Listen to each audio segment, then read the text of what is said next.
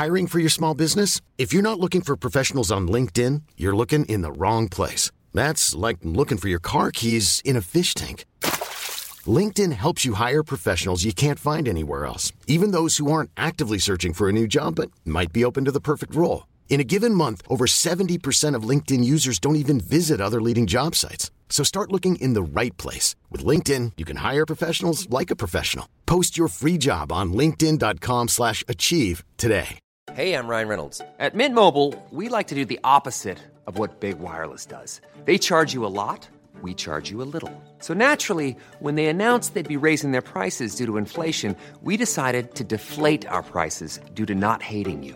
That's right. We're cutting the price of Mint Unlimited from $30 a month to just $15 a month. Give it a try at mintmobile.com slash switch. $45 upfront for three months plus taxes and fees. Promo rate for new customers for limited time. Unlimited more than 40 gigabytes per month. Slows. Full terms at mintmobile.com.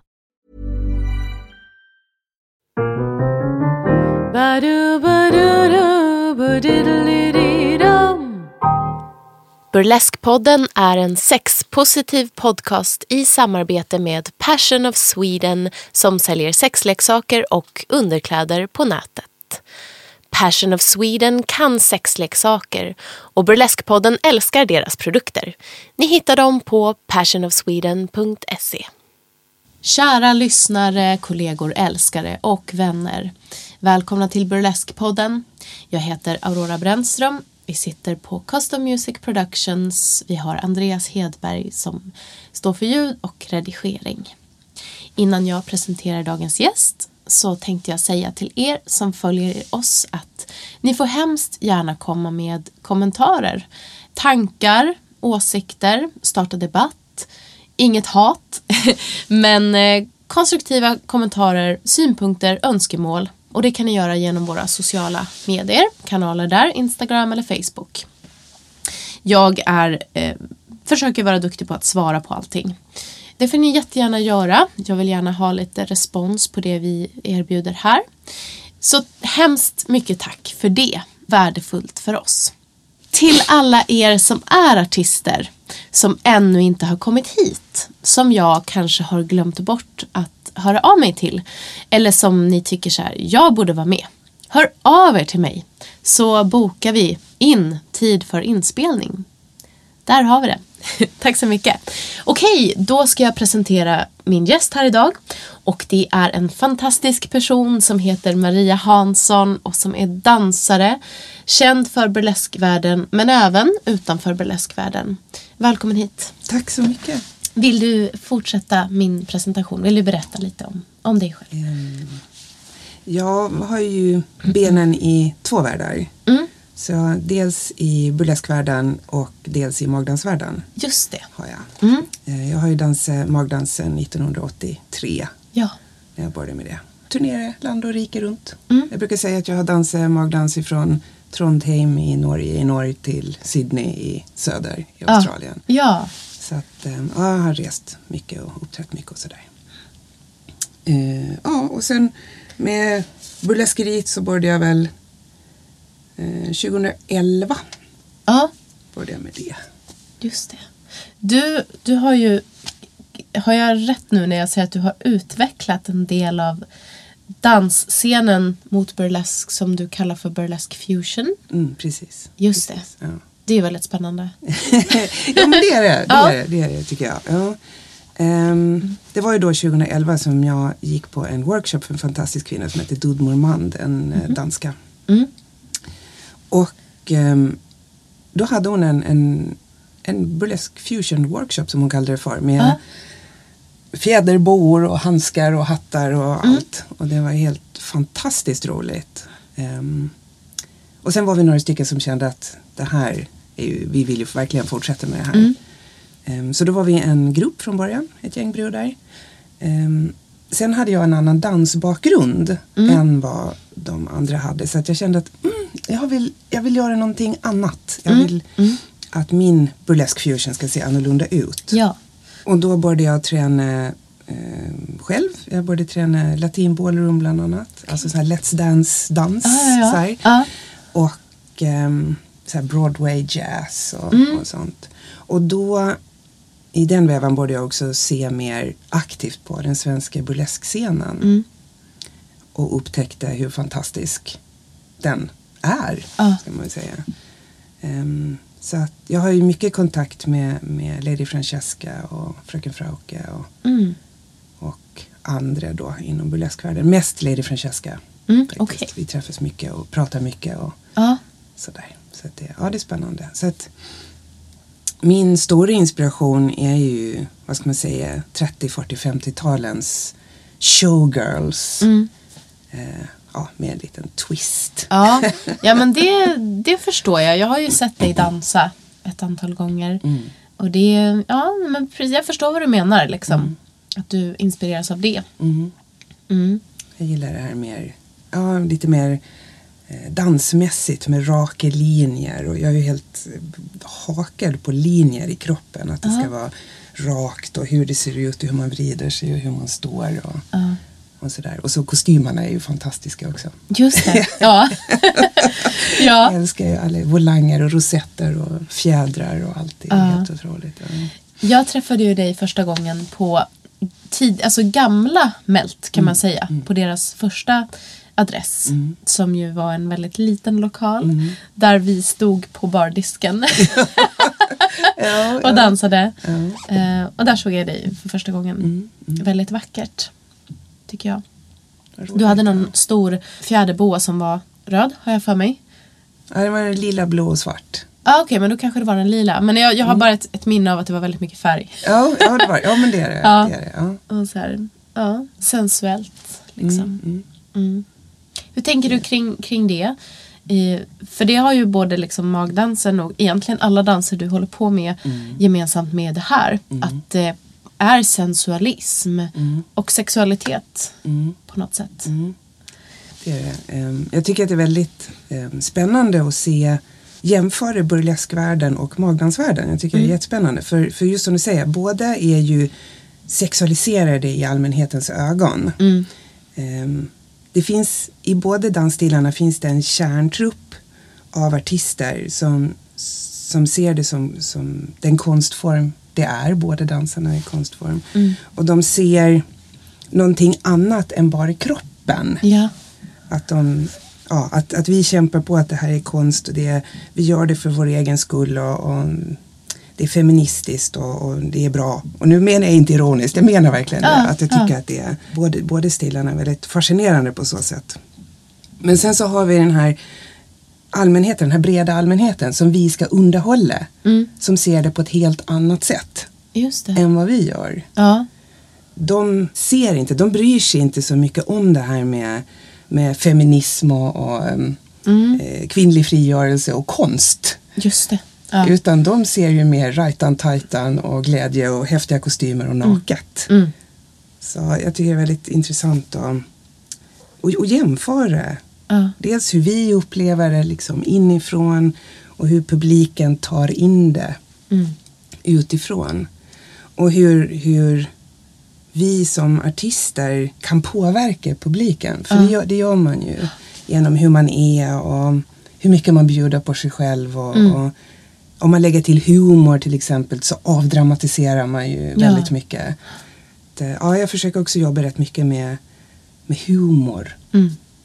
Ja men det där är ju väldigt intressant vad man själv har för intention och tankar kring det man förmedlar och sen hur det tas emot. Jag tror jag pratade med Harley Quinn om det. Att man får förvänta sig att eller man måste vara medveten om det att en publik kanske inte förstår det bakomliggande. Nej. Hur hanterar du det? Jag har ju gått i livets hårda skola kan man säga. Okej. Jag var ju eh, ung och ny när jag började uppträda. Ja. Och eh, på 80-talet, början på 80-talet, 83, 84 någonstans började jag ju uppträda också. Då fanns det ju inte så mycket annat. Så att vi sågs ju som väldigt Alltså det var den här drömmen om Orienten, om de bulliga odaliskarna som ligger där och väntar på karn som ska komma och underhålla dem eller ta för sig eller någonting. Ja, ja. Så att vi fick ju kämpa rätt mycket med integritet, alltså liksom Okej. att hålla, att hålla avstånd på något sätt till publiken. Sådär. Mhm. Men å andra sidan så fick man ju inte lika mycket dricks då. Okej. För vi hade ju uruselt betalt. Ja. Vi fick ju 500 kronor för en hel kväll. Oj, Och sen var det ju gig, alltså sen var det dricks då som man skulle Mm, just få. Och ju mer flörtig man var med publiken, Mm. ju mer dricks fick man ju.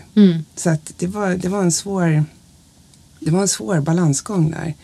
Men, eh, ja, men Vart- till, vart- till slut så, så lär man sig att hantera det där på något Ja. sätt. Att man, som artist så lär man sig hur långt man kan gå, hur långt man kan bjuda på sig själv. Men här är det stopp. Mm. Just och när det. jag går av scen, då är jag någon annan. Då är jag privat. Mm. Då, Just det, ja men precis. Gud vad, ja, bra vinkel där med integriteten. Ja, och, och fortfarande ha publiken med sig liksom. Mm.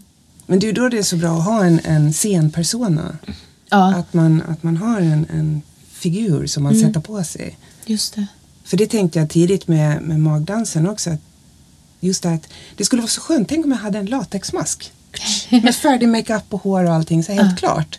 Så kan jag dölja mig bakom den här masken. Ja, På något sätt. Nu blir det ju sminket istället då, då. Att man sätter på sig scensminket och allt det där. Och så döljer man sig lite bakom det. Och så går man av scen och så tar man bort sminket och så är man privat. Så ja. Är du en...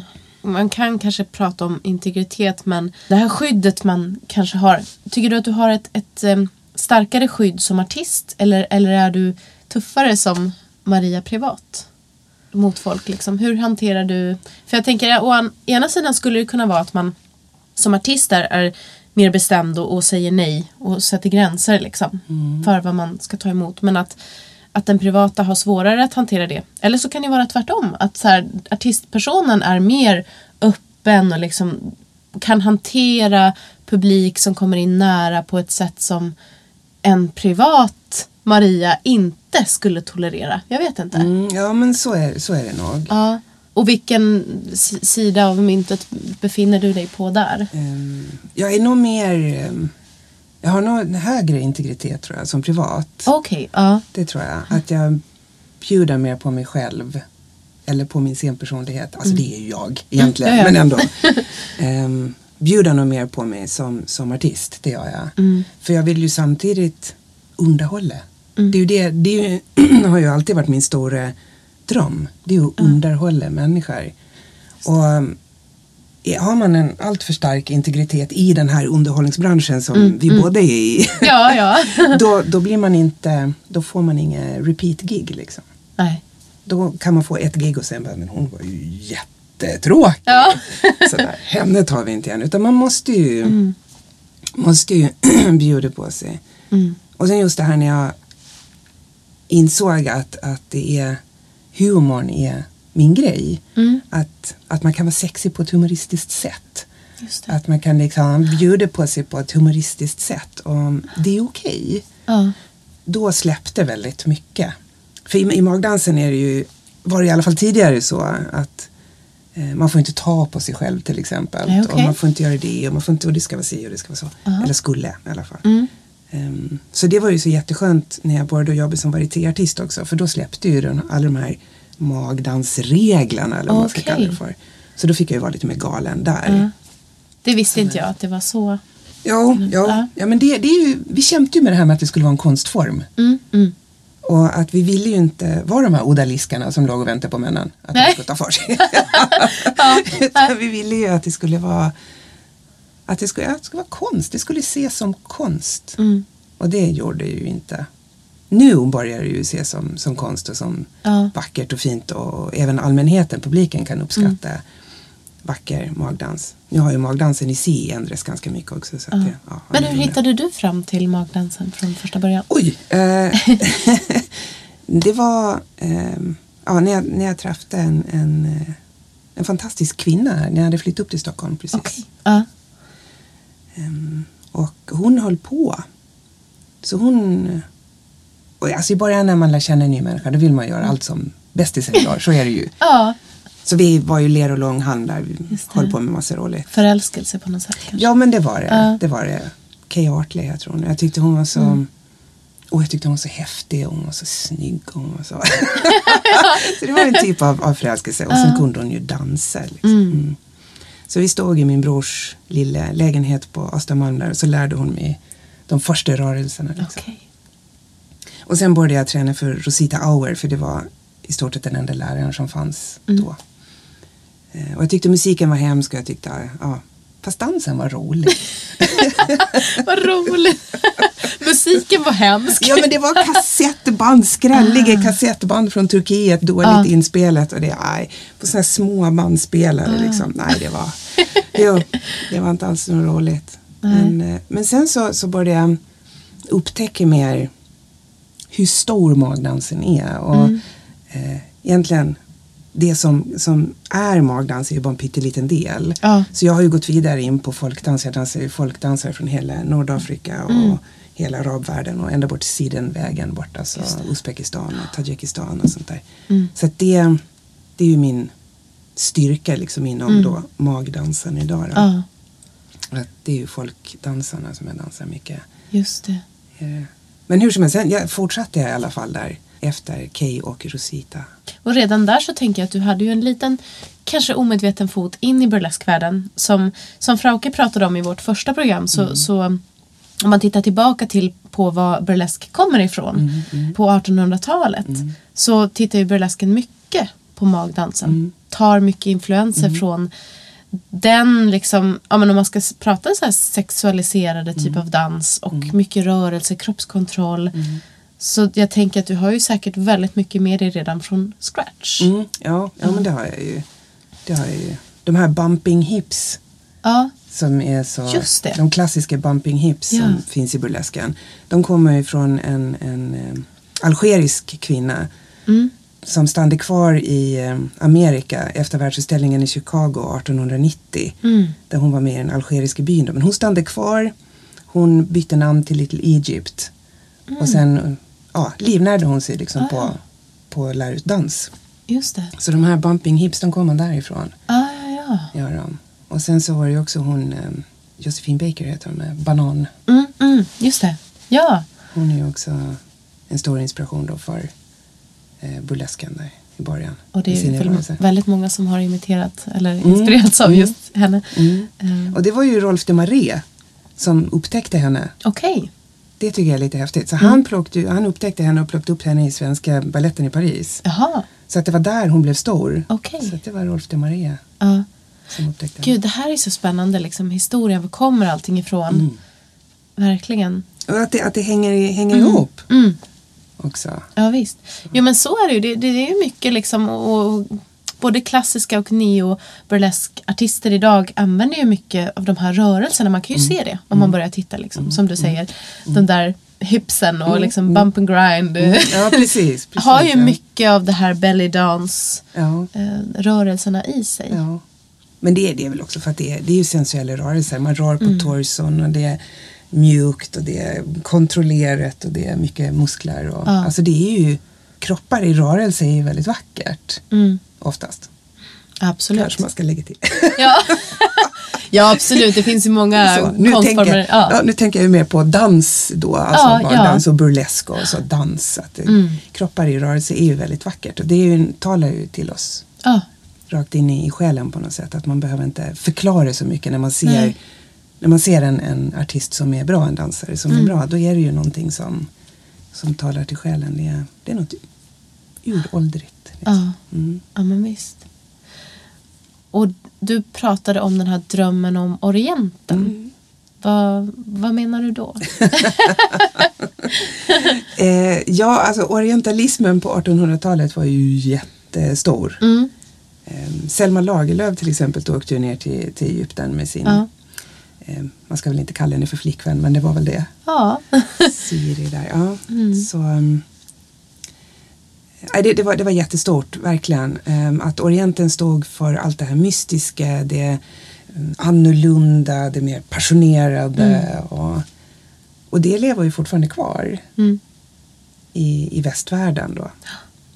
Och sen så är det ju många i Orienten, i arabvärlden då, som, som har plockat upp västvärldens idéer om Orienten och så blir det ju ett, ett mischmasch. Så, så kostymerna i magdans till exempel, den här tvådelade dräkten, det kommer från Hollywood.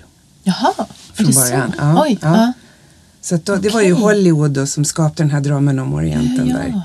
Och sen såg, eh, ja, det var en fantastisk libanesisk kvinna som heter Badia Masabni som hade massa kabaréer i Kairo. Och sådär.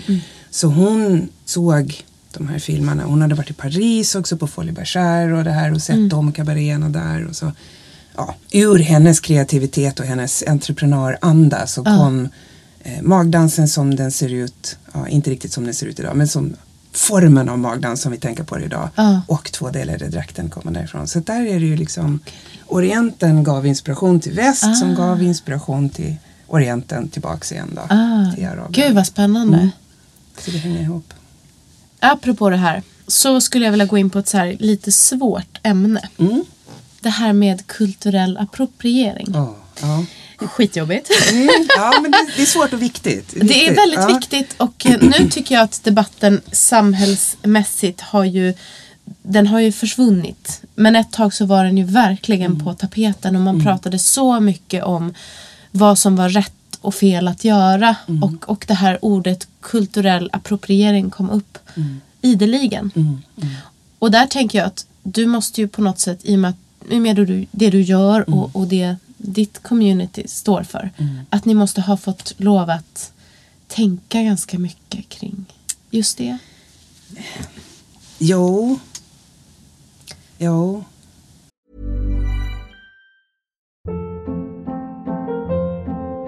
Hold up. What was that? Boring. No flavor. That was as bad as those leftovers you ate all week. Kiki Palmer here, and it's time to say hello to something fresh and guilt-free. Hello Fresh. Jazz up dinner with pecan-crusted chicken or garlic butter shrimp scampi. Now that's music to my mouth. Hello Fresh. Let's get this dinner party started. Discover all the delicious possibilities at hellofresh.com. Hiring for your small business? If you're not looking for professionals on LinkedIn, you're looking in the wrong place. That's like looking for your car keys in a fish tank. LinkedIn helps you hire professionals you can't find anywhere else, even those who aren't actively searching for a new job but might be open to the perfect role. In a given month, over 70% of LinkedIn users don't even visit other leading job sites. So start looking in the right place. With LinkedIn, you can hire professionals like a professional. Post your free job on linkedin.com slash achieve today. Millions of people have lost weight with personalized plans from Noom, like Evan, who can't stand salads and still lost 50 pounds. Salads, generally, for most people, are the easy button, right? For me, that wasn't an option. I never really was a salad guy. That's just not who I am. But Noom worked for me. Get your personalized plan today at Noom.com. Real Noom user compensated to provide their story. In four weeks, the typical Noom user can expect to lose one to two pounds per week. Individual results may vary. Det har vi väl gjort. Eller hur ser du på den, den saken för egen del? Liksom? Alltså jag, jag tycker, om, om vi säger så här, att jag, jag förstår det med hjärnan. Jag förstår de som känner sig utnyttjade, de som känner sig ehm, liksom våldtagna av någon annan som kommer och greppar tag i deras kultur och hackar upp den och maler ut och gör en korv av något annat än vad det var tänkt från början. Nu tänker jag mycket på indianer och deras fjäder Just det. bonader och sånt där. I vår värld så har vi också ehm, många som vill ha tatueringar i ansiktet. Att de målar ju med, Ja. med kajal och så här, målar typ tatueringar i ansiktet. Och i många eh, nordafrikanska länder så betyder tatueringarna saker och ting. Så ja, vissa tatueringar kan betyda hur många barn man har och, och så vidare. Just det, ja. Och om man då inte har med det i bagaget, att man inte vet vad, vad det betyder och så. Men eh, med hjärtat och som dansare så har jag lite svårare att, att förstå det. För dans är ju någonting levande, tycker jag. Dans ska ju utvecklas. Det ska inte, när dans blir statiskt, då blir det ju tråkigt. ja. Så, så som dansare och själv och att jag som magdansare kan man säga så, så tycker jag att det blir fel att ta bort alla influenser utifrån som kommer från oss i väst. Bara för att det kommer från oss i väst. Eh, se till det som görs istället och bedöm huruvida man gör det med, med kunskap och vetskap och, och hjärta. Än om man bara gör det för bara för att göra det utan tanke. För det finns, det finns ju en del som som, som dansar, men de vet inte varför de dansar så. Utan de, de har bara lärt sig en koreografi och de har sett att ja, men den här eh, egyptiska dansösen hon slog eh, handloven i pannan eller någonting. Men hon vet inte varför hon slog handloven i pannan. Alltså det, det är väl det jag tycker att man måste man, man måste använda sig av, av de här eh, influenserna med respekt. Att man ska läsa på. Man, man, Det finns ju hur mycket information idag som helst. Ja. Det är så lätt att ta reda på vad man håller på med tycker jag. Ja, jag visste det det. så, att, så att på så sätt, så att, ja, det, för mig är det väldigt, väldigt skilt. Alltså det, med, med hjärnan så kan jag absolut, absolut förstå det men med hjärtat så känner jag att det blir det har gått in absurdum på något sätt. Det, har, det har blivit för mycket. I så fall så ska ju inte en, en som inte är född i västvärlden få dansa ballett. Eller, alltså, men sen har ju balletten influenser från sitt håll. Och så. Alltså, Ja. Jag vet inte, det blir, det blir konstigt. Men så länge man gör det med kunskap och vetskap och, och respekt alltså, så, så tycker jag att det, det Nej, men var- larvigt. Ja, nej, men varför jag frågar är också för att jag själv har tänkt väldigt mycket på det här. Och jag, jag engagerade mig ganska mycket i den deb- debatten eller på det sättet att jag läste och, och pratade och diskuterade mycket. Liksom. För jag är ju själv lite i skottlinjen med mina influenser från Hollywood. Vad vet jag om Hollywood kan man ju tänka sig. Varför sjunger jag den typ av jazz jag sjunger? Och vad betyder de texterna för mig? Så här, ingenting kan man ju tycka. Men som du säger det här att vara medveten. Plus att jag tror, det här är en personlig åsikt, men, men jag tror att en konstform faktiskt kan dö om den inte får utvecklas. Absolut. Det är som det här med, med eh, den här absurda diskussionen kring svensk musik, svensk folkmusik. Det finns ingen svensk folkmusik. För att folkmusiker, om man är det, och det vet jag för min mamma, hennes tonårstid var sån. Så jag har hört mycket om det, att man åkte på spelmansstämmor, man träffade folk från hela världen. Och utbytte olika musikaliska erfarenheter och kunskaper. Och att det där på de här stämmorna skapades kontakter, det gjordes ny musik som har sen kom tillbaka till Sverige och det är det man säger, så, ja, men svensk folkmusik. Det finns ingen svensk folkmusik. Nej, nej. Så jag tänker att, ehm, ja det är en personlig åsikt men jag, jag tror inte att, att en konstform kommer att leva och frodas om den inte får influeras liksom. Nej men det är, ju då, det är då det blir levande. Det är ju då det Mm. händer spännande saker. Det är ju då det förnyas. Det är ju då det blir, Mm. Det blir någonting annat. Jag, jag tycker det är så fascinerande till exempel i, i Turkiet. Mm. Så kidsen där dansar någonting som heter kolbasti. Ja, okej. Och eh, det är ju typ street hiphop musik. Mhm. Men de använder sina turkiska folkdanssteg som de har gjort om lite. Okej. Och det har de så här battles med i, i Turkiet. Alltså det, det är så otroligt skönt. Ja. Så, att- och där ser man ju vad som händer när, Ah. när det blandas helt naturligt. Just. Och det är ju ingen som har pratat om att de kulturellt approprierar eh, streetmusik. Utan här händer någonting, Mm. någonting eget. Ja, för jag funderar också på den debatten, liksom, vad, för den är ju inte allmängiltig Nej. över hela världen. Utan Nej.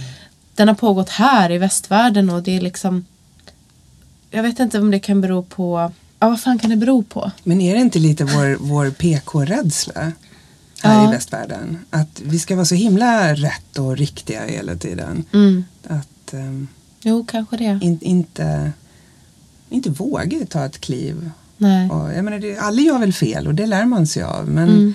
men det ska vara så himla rättrådigt Mm. här i västvärlden. Särskilt i USA och, och Sverige tycker jag. Nu har jag inte läst så mycket om de andra länderna. Jag vet att de har haft samma diskussioner i Tyskland också. Okej, de. Men, eh, Ja, i, i Sveriges fall, det, det kanske jag också har fel med, men där tänker jag att vi alltid har stått så diplomatiskt i mitten av väldigt många konflikter. Vi, eller vi vill inte ha några konflikter. Nej. Det är i alla fall de tendenser jag tänker med så här, andra världskriget. Vi vill inte stå på någons sida. nej. Det är kanske också sån, ett sånt arv vi har i våran kultur. Men sen precis som du säger, man måste ju, man kan inte gå in och sjunga eller dansa saker som man inte vet någonting om. För då, det tror jag att man gör bort sig. Ja, Liksom. ja nej, men man måste ha den där kontexten. Tycker jag. Och särskilt om, man, om man går in då, som jag som, som magdansös, går in i en helt annan kultur. Mm, Det blir ju jättekonstigt om jag inte lär mig om kulturen. Om jag inte lär mig de olika musikstilarna om jag inte lär mig de olika dansarna som finns. Alltså det blir ju jättekonstigt.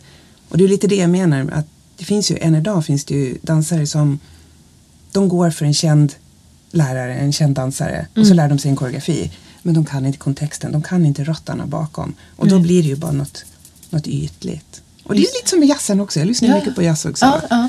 Att när man har någon som sjunger en, en låt som de vet lite om och som betyder någonting för dem. Då blir det ju en helt annan känsla i rösten. Mm. Ja. Alltså det blir ju en helt annan atmosfär än någon som står kanske är supertekniskt duktig. Ja. Verkligen, du vet superröst, kristallklar Mm, eller vad det nu kan vara för någonting.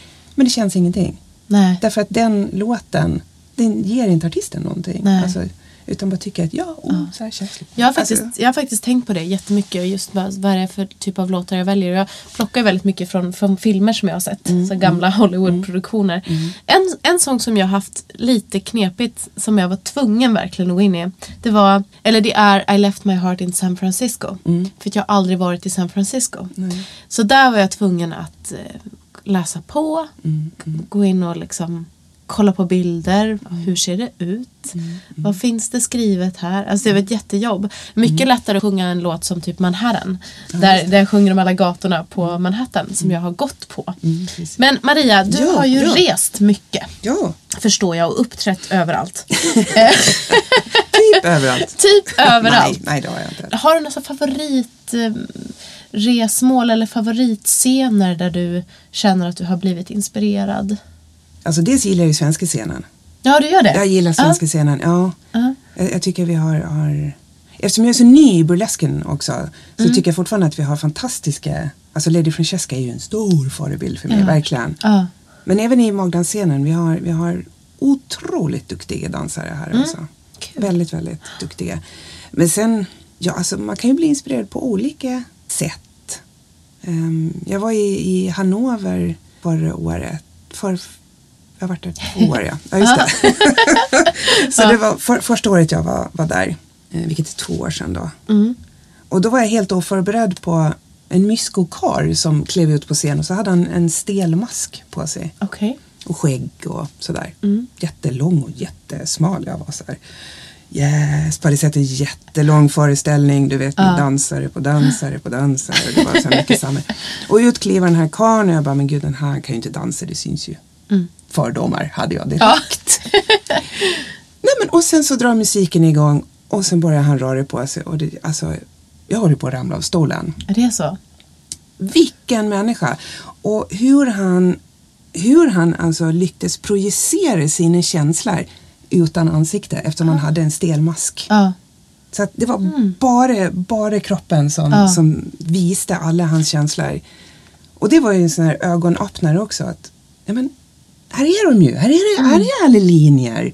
Här är rörelsemönstren. Här visar han ju verkligen hur, hur mycket man påverkar publiken med kroppen. Att det behöver inte alltid vara ansiktet. ja. Utan kroppen är minst lika viktig. Att man reagerar så på, på det. Vad häftigt. Ja, han är, jag försöker få hit han till Sverige. Ja. Men det är svårt med manliga, manliga dansare i, i Sverige. Vi, Är det så? Va? ja, ja, det är Varför? Nej, tjejerna vill helst gå för tjejer. De vill helst gå för ja, kvinnliga förebilder. Så. Mm. Mm. Ja. Det är lite, lite knepigt. Men, men det, det är en, en festival som jag tycker väldigt mycket om. Jag skulle ha åkt i år också men kom Mm. lite annat emellan där. Men det är ja, en härlig... Men, men för att Mm. få en bild av, av din eh, otroliga rutin eller karriär. Vad, vilka länder har du uppträtt i? Oh. Ehm, Eller om du kan ta ett fåtal exempel. ja, Norge har jag ju sagt då. Mm. Och sen varit i Finland och sen har jag ju varit i Danmark. Eh, dansat för eh, drottning Margrethe. Oj, wow. Ehm, och sen så eh, fick jag med alla skandinaviska länder där. Ja, Mm. Island har jag inte varit på dansa. Men. Ehm, och sen så har jag varit i, i Tyskland. Jag har dansat i Österrike och jag har varit nere i, ja det är väl de där då Mm. kanske. Och sen har jag varit nere i Australien och så har jag uppträtt där nere. Då. Men jag har sagt var mycket i, mycket i Tyskland har jag. Mm. Ehm, mm. Jag har faktiskt inte uppträtt i något arabland någon gång.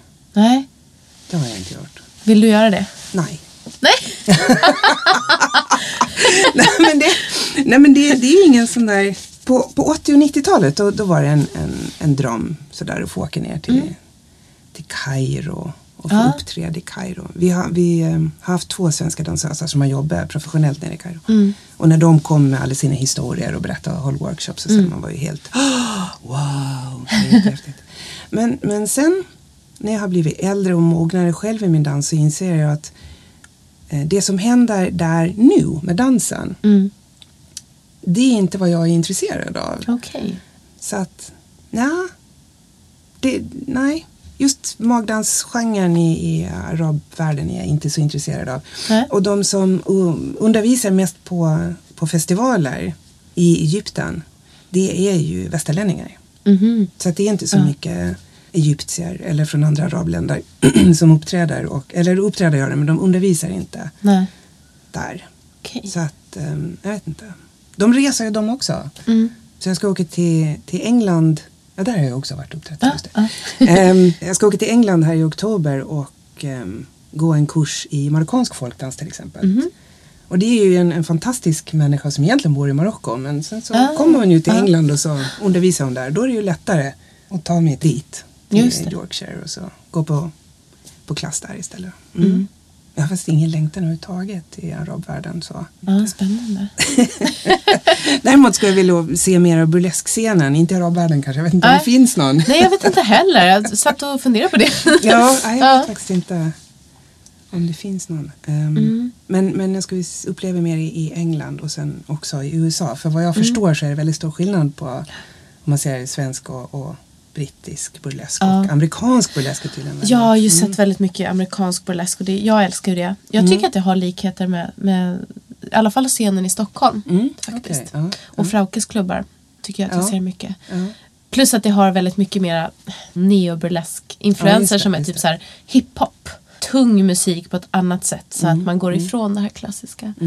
Vilket är väldigt kul i mix med det, den här glittriga. Ja just det, precis. Precis. Ja, jag är ju lite mer för den klassiska glittriga Ja, då. Jag gillar ja. Med humor med en twist där. Så. Mm. Just det. Kan, kan vi vända oss lite mer åt, åt din eh, burlesk eh, av ditt artisteri? Absolut. För jag vet att du också har en danstrupp. Mm. Ja det har jag. Och vad är det de heter nu? Limelights. Limelights. Limelights, Precis. Och ni har ju också uppträtt på Nalen till Mm. exempel. Eh, vill du berätta lite om Limelights? Det var när jag började att undervisa i burlesk fusion så kände jag en sån stark kreativitet att jag ville göra mer än bara de här koreografierna jag kunde göra Ja. på, på klasserna. Så att då pratade jag med några brudar som, ja, jag, på, dansskolan där jag jobbade på. Och ehm, ja, de hoppade på. De flesta hoppade på där. Och sen tillsammans så, jag är mer som, som eh, creative director på något sätt. Jag är, Ah, ah. Det är ju inte ofta jag dansar i gruppen Ah, utan okej. jag Mm. coachar ju dem mer och gör alla koreografier och liksom bestämmer kostymer. Och, Mm. Det är ju fantastiskt att få se sina egna idéer på scen. Ja. Det är helt otroligt. Ja, det kan jag förstå. Men sen dansgruppen är ju rätt knuten till dansskolan också. Så att Mm. det är ju ingen professionell grupp så. Eh, även om vi har gig och sådär. Men ja, folk kommer och går lite i gruppen. Det är lite olika. Mm. Så förra eh, halvåret här, förra terminen, så eh, ja, då böts nästan alla ut i gruppen. Ja, Okej. ja, så att det, ehm, ja, men det blir så. Man, man vårdar dem, som är, de medlemmarna, man vårdar dem ett tag. Och Mm. Man får göra det bästa av det de har. Och, och så. Är det en professionell grupp, när, man, när de får, dansarna får betalt, då är det någonting helt annat. Ja. Utan här har man ju de här fantastiska människorna till låns ett tag. Mm, mm. Och sen skapar man någonting häftigt tillsammans. Även om det är min idé, men de, Ja. de jobbar mycket. Ja just det, men gud vad spännande. Och då tänker jag att i och med att de byts ut blir det också så att eran Alltså stilen eller, eller det som utmärker gruppen också förändras eller? Nej, Nej, nej. eftersom det är jag som styr med Ja, bomullsklädd järnhand. okej. Så det, det, är ju, det är ju mina idéer ja, fullt ut. Alltså Ja, det det. Ja. Så att jag gör ju alla koreografier och jag ställer upp dem hur de ska stå och alla formationer ja. och bestämmer kläder och musikval och allt, allt bestämmer jag. Liksom. Och de köper det. ja. Kommer glatt och tränar. Och Ja, ja vad roligt. det. Och, och vårt slagnummer är väl just nu i alla fall, det är ju Kankan, att vi dansar Mm. Kankan. Den Ja. som vi gjorde på Nalen Ja, också. just det. Ja. Så att vi har ju fått företag som har hört av sig och vi har uppträtt på företagsfester och allt möjligt med kan-kan-numret. Ja, då, Så att, ja vad roligt. ja, det är lite kul faktiskt. Ja. Det är. Mm. Kan Kan tror jag faktiskt är liksom det första jag på något sätt har relaterat till burlesk Mm. som liten. Ehm, jag minns inte liksom vad det var för konstellation jag såg det men det är ju ett klassiskt nummer Mm. Ja, är. som fortfarande går hem. Liksom.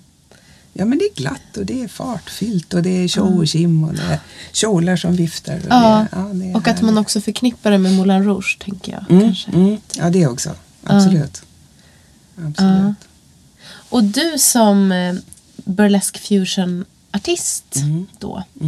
Då kallar du dig för Miss Mabel. Miss Mabel. Ja. Mm. Var, vart uppträder du? Och vad Ehm, är din stil liksom? Miss Mabel är ju en, en eh, madame. En eh, avdankad Hollywood-artist på 40-talet. Ja. Och som dricker alldeles för mycket gin. Och tycker alldeles för mycket om att nypa unga pojkar i rumpan. Gör hon. Så hon, hon, är, hon är jätterolig. Och det är kul att få göra det. Om vi knyter tillbaka, tillbaks till det vi pratade om förut. Att som Miss Mabel är ju mer galen. Jag går alltså ut i publiken och nyper unga pojkar i rumpan. Ah, du gör det? Det gör jag. Ja. För det gör Miss Mabel.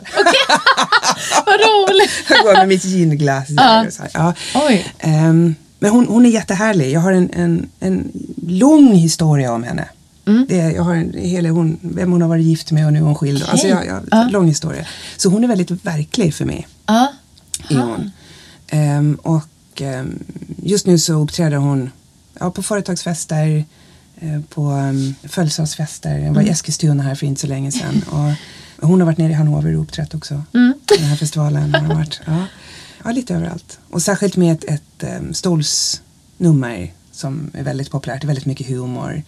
Det, jag tycker att det är, det är inte så mycket dans tycker jag. Men Nej. folk uppskattar det så in i ballongen. Det är, Jag knyter an till, till någonting. Ja. Och mycket damer då i övre medelåldern om man säger.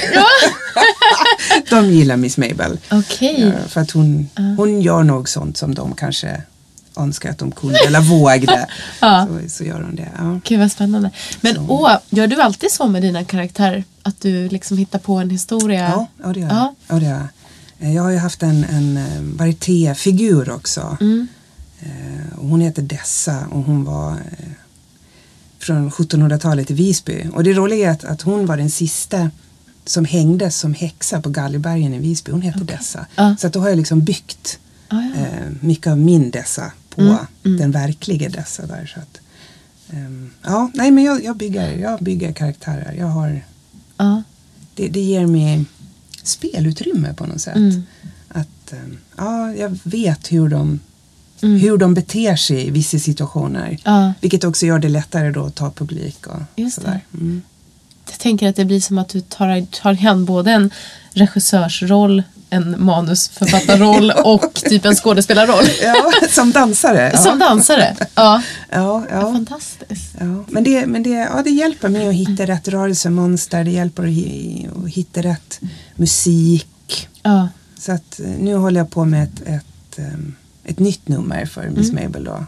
Med en stor fjäderboa ska det bli. Ja. Lite så här klassiskt. Ehm, och så är det roligt när jag pratar med, med nu pratar jag om Lady Francesca igen men jag, jag älskar ju henne. Ja, men gör det. Så, så eh, hon, hon säger ju hela tiden så här, ja och så måste du ta av dig kläderna. Mm. och så måste du ta av dig kläderna. och jag säger att nej, nej, nej, nej, det är väl ingen som vill se tant halvnaken. Liksom. Hon bara, jo, jo, jo, det är klart du måste ta av dig kläderna. för för jag, jag brukar lite schematiskt beskriva skillnaden mellan burlesk fusion och burlesk så att burlesk är lite dans och mycket ta av sig kläderna och burlesk fusion är mycket dans och lite ta av sig kläderna. Väldigt så här, ja. schematiskt bara. Så. Hon, hon tar nog av sig boan tror jag men jag tror att det stannar där. Just det. För det har jag tänkt när jag har sett dig då. Att eh, man blir ju nästan lite frustrerad. Alltså om man är van att se burlesk där det tar Precis, av s- mycket precis, kläder. precis. Och så ser man dig som man bara, när kommer det? När kommer det? Så bara, Nej! Ja. Nej det kommer inte! Nej, Ta in den igen! av med palterna! ja. Ja, men det är det, det är det som gör det så svårt också. För att Ja. ehm, i, i magdansvärlden, när jag uppträder i magdansvärlden så kan det vara för sexigt. Okej. Det jag gör. Och i burleskvärlden så kan det vara för snällt. Mm. Så att jag är ju verkligen någonstans mitt emellan. Just det. Ja. Ja men gud, fan jag, jag glömde ju fråga dig om det. Alltså det här med eller magdansreglerna. Mm. Va, hur kommer sig det? Varför är det så mycket regler där? Liksom, kring hur man, vad man får och inte får göra? Det har ju med, med kulturen att göra. Okej, ja. Med, med den eh, islamska kulturen. ja. Ja, såklart. Mm. Mm. Så att ehm, Just det, och det är ju också en hel värld att ta sig in i. det Liksom. är det. Ja. Ja. Men det, ja, det, det har med det att göra. Att man, Ja. att man, är, en- man är ändå så, så um, sexig Mm. som, som kvinna. Jag menar i islam så står det ju att, att kvinnan är nine parts of desire och en part förstånd. Liksom. Ja. Mannen är ju tvärtom då. Ja, Ja. ja, just det. Så att, um, nej men det, det, därför är det mycket. Det, det har ju luckrats upp nu i Mm, och med återigen då västvärldens inflytande på magdansen. Just Där så det. har det luckrats upp väldigt mycket. Ja. Vad, vad är den klassiska magdanskostymen? För du sa att det var också det att där har västvärlden kommit in och, och gjort den tvådelad. Mm, Och, men det är den klassiska. Den är det? Ja det är den klassiska Ja, ja, ja. magdansdräkten, den tvådelade. Ja. Med kjol och så bälte och så Ja, bh. Mm. För att man ska ju, det är ju magen som ska synas kanske? Eller? Ja. ja, det blir ju en historielektion då. Ordet magdans, mi- magdans myntades av en man. Ja. Jag gjorde det. Ehm, Det var första gången som det finns nedskrivet är ju i, på slutet av 1800-talet under Napoleons fälttåg i Egypten. Mm. Och, och då var det, nu kommer jag inte ihåg vad han hette, men han, han skrev om sina upplevelser. Så hade han Ja. hört talas om de här fantastiska dansarna då, som Mm. inte dansade någonting som liknar det som vi ser idag. Någonting, de dansade Jaha. någonting helt annat. Det var det att de rörde på torson. Ja.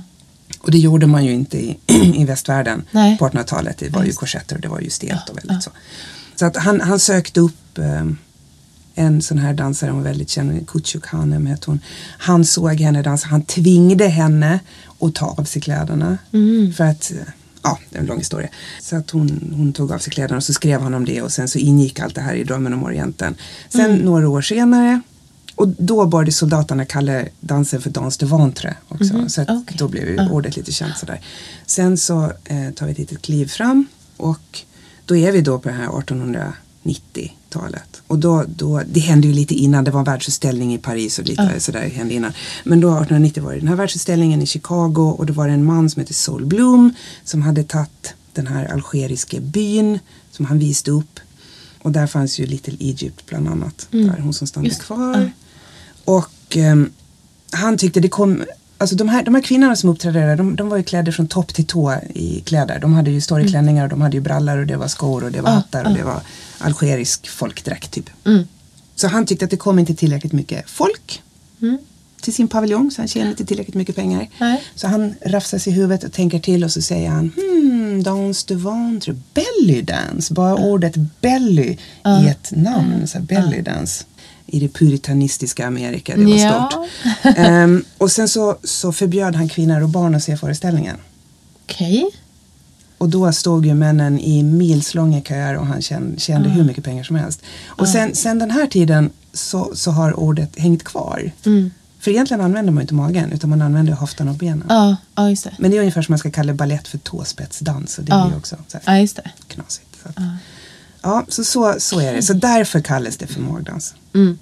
Och magdansen är ju egentligen en, en, en av många danser. Magdansen skapades specifikt för scen av den här fantastiska kvinnan i Libanon då. Mm. Eller libanesiska kvinnan.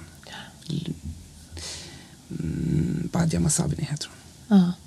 Så, så att det, ja, det finns mycket. Men, men alltså magdans, jag vet inte. Det har ju blivit Mm. som homosexuell. Man tar tillbaks ordet homo Ja. eller man tar tillbaks Ja. ordet bög. Så Just vi det. tog tillbaks ordet magdans. Vi försökte med orientalisk dans och mellanösterndans och Ja. massa, liksom. Men Just sen bara så äh, vi tar tillbaks ordet magdans. Det är det Ja. som används i folkmun så vi Mm. använder det också. Men man använder inte magen så mycket. Nej, nej.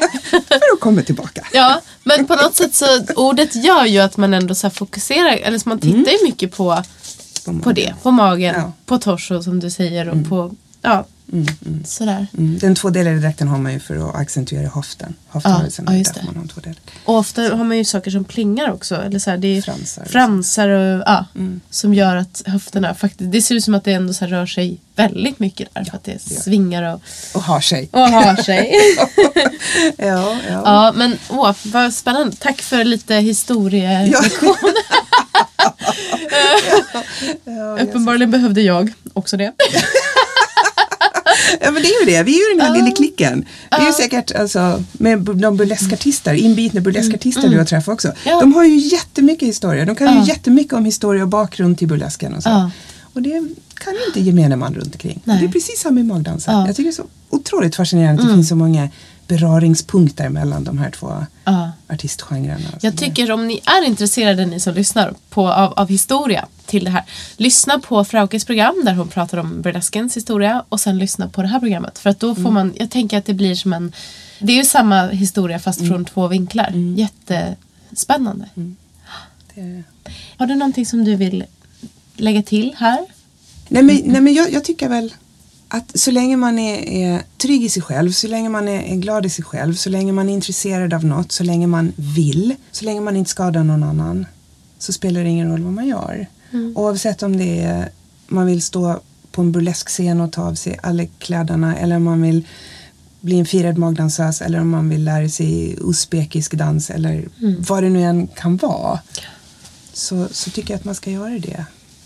Men, men att man, man gör det med, med vetskap, kunskap och glädje och lust. Alltså lusten är ju så stor i det här. Det är, Lust är ju så, det är en sån otrolig drivkraft. Absolut. Lusten.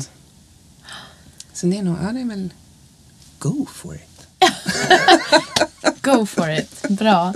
Om man vill se dig uppträda, hur gör man då? Vart kan man följa dig? Det är nog Facebooken är lättast, tror jag. Maria Hansson. Ja, Jag tror att det är. Jag har inte uppdaterat hemsidor och sånt där. Jag har haft Nej. så mycket. Men Facebook det är nog Ja. bra där. Och Burleskpodden hittar ni också på Facebook och på Instagram. Sen har vi vår hemsida jazzproduktion.se och där lägger jag ju upp information, bilder, nyheter som handlar om, om podden. Och så där kan man gå in och läsa mer om mina gäster här. Jag tackar dig så jättemycket Maria Ja, tack för att du kom hit. Aurora. Superkul. Kul att få den här vinkeln på allting. Väldigt bra eh, ja, bidragande till, till debatten. Till er som uppträder och som ännu inte har kommit hit som gäster och som vill komma hit, hör gärna av er. Till alla er som lyssnar och följer oss, kommentera gärna, eh, ge oss respons. Tack så mycket och vi hörs igen om två veckor. Burleskpodden är en sexpositiv podcast i samarbete med Passion of Sweden som säljer sexleksaker och underkläder på nätet. Passion of Sweden kan sexleksaker och Burleskpodden älskar deras produkter. Ni hittar dem på passionofsweden.se. Have catch yourself eating the same flavorless dinner three days in a row? Dreaming of something better? Well, Hello Fresh is your guilt-free dream come true, baby. It's me, Gigi Palmer. Let's wake up those taste buds with hot, juicy pecan-crusted chicken or garlic butter shrimp scampi. Mm. Hello Fresh. Stop dreaming of all the delicious possibilities and dig in at HelloFresh.com. Let's get this dinner party started. Imagine the softest sheets you've ever felt. Now imagine them getting even softer over time. That's what you'll feel with Bowl and Branch's organic cotton sheets. In a recent customer survey, 96% replied that Bowl and Branch sheets get softer with every wash. Start getting your best night's sleep in these sheets that get softer and softer for years to come. Try their sheets with a 30-night guarantee. Plus, get 15% off your first order at bowlandbranch.com. Code BUTTERY. Exclusions apply. See site for details.